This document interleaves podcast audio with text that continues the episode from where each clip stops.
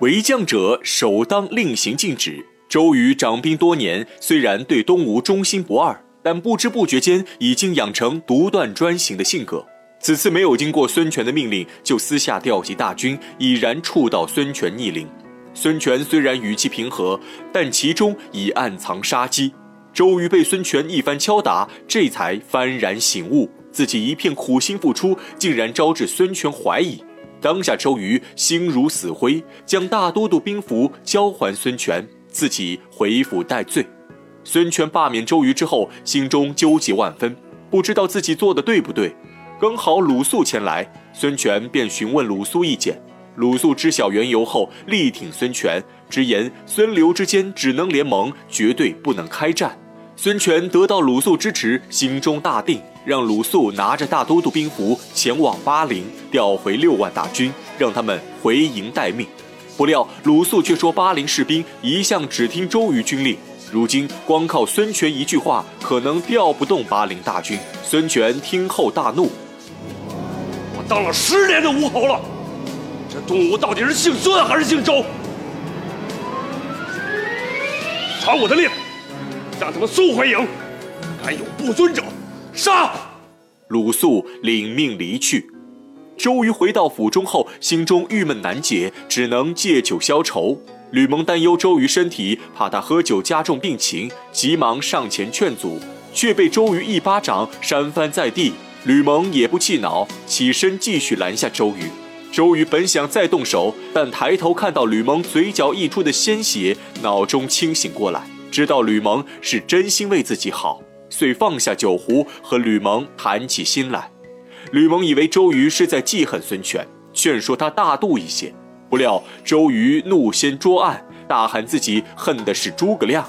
他现在落到如此下场，都是拜诸葛亮所赐。周瑜越说越气，心中怒火滔天，恨不得将诸葛亮当场碎尸万段，以泄心头之恨。曹操曾经说过，愤怒会干扰一个人的判断。此时的周瑜对诸葛亮之恨已达顶峰。无形中已经为自己埋下败笔。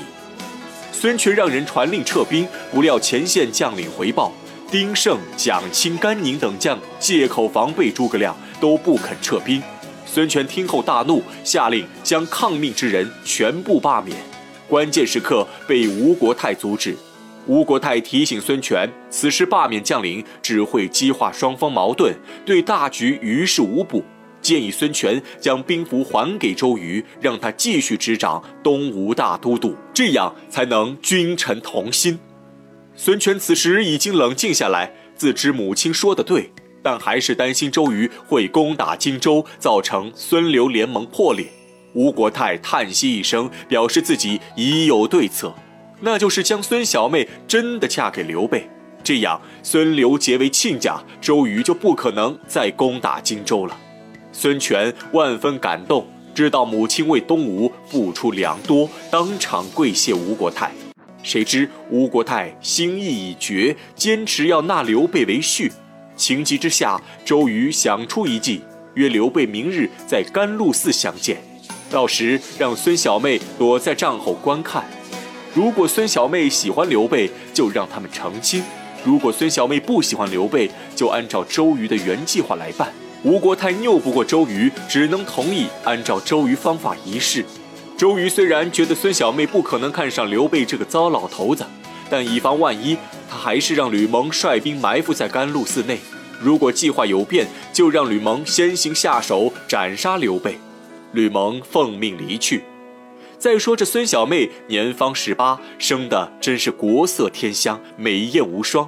听到吴国泰要将自己嫁给刘备，孙小妹泪洒当场，直言自己不愿出嫁。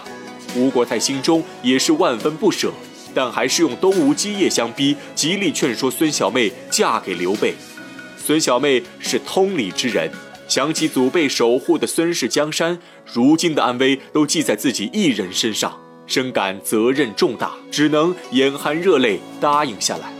刘备在驿馆中已住七天，却始终没有见到孙权，内心有些疑虑。此时又接到明日去甘露寺相亲的消息，刘备心中更加不安，找来赵云商议。二人都觉得此行危险重重。正在商量之际，有下人禀告鲁肃来访。鲁肃一进门，就将周瑜计划全盘托出，透露周瑜在甘露寺安排好三百刀斧手，想要趁机斩杀刘备。事态紧急，鲁肃在江边已备好小船，建议刘备赶紧逃离东吴。刘备听后反而定下心来，表示事已至此，自己返回荆州只会引发双方大战，不如拼死一试。万一孙小妹真的看上自己，那就万事大吉了。鲁肃眼看刘备如此自信，当下也不顾刘备面子，只得将话挑明，指出刘备年龄太大。孙小妹定然看不上他，刘备却不以为意，暗想自己虽然年老，但风流倜傥、英俊潇洒，好歹也是帝王之后，又善于唬人，世间名将谋士都被自己收于帐下，如今哄骗一个十八岁的姑娘，那还不是手到擒来？当下心意已决，送走鲁肃。孙权这边深夜难以入眠，找到吴国太倾诉心事。他只在小时候见过刘备一面，如今多年过去，早已忘记刘备容貌。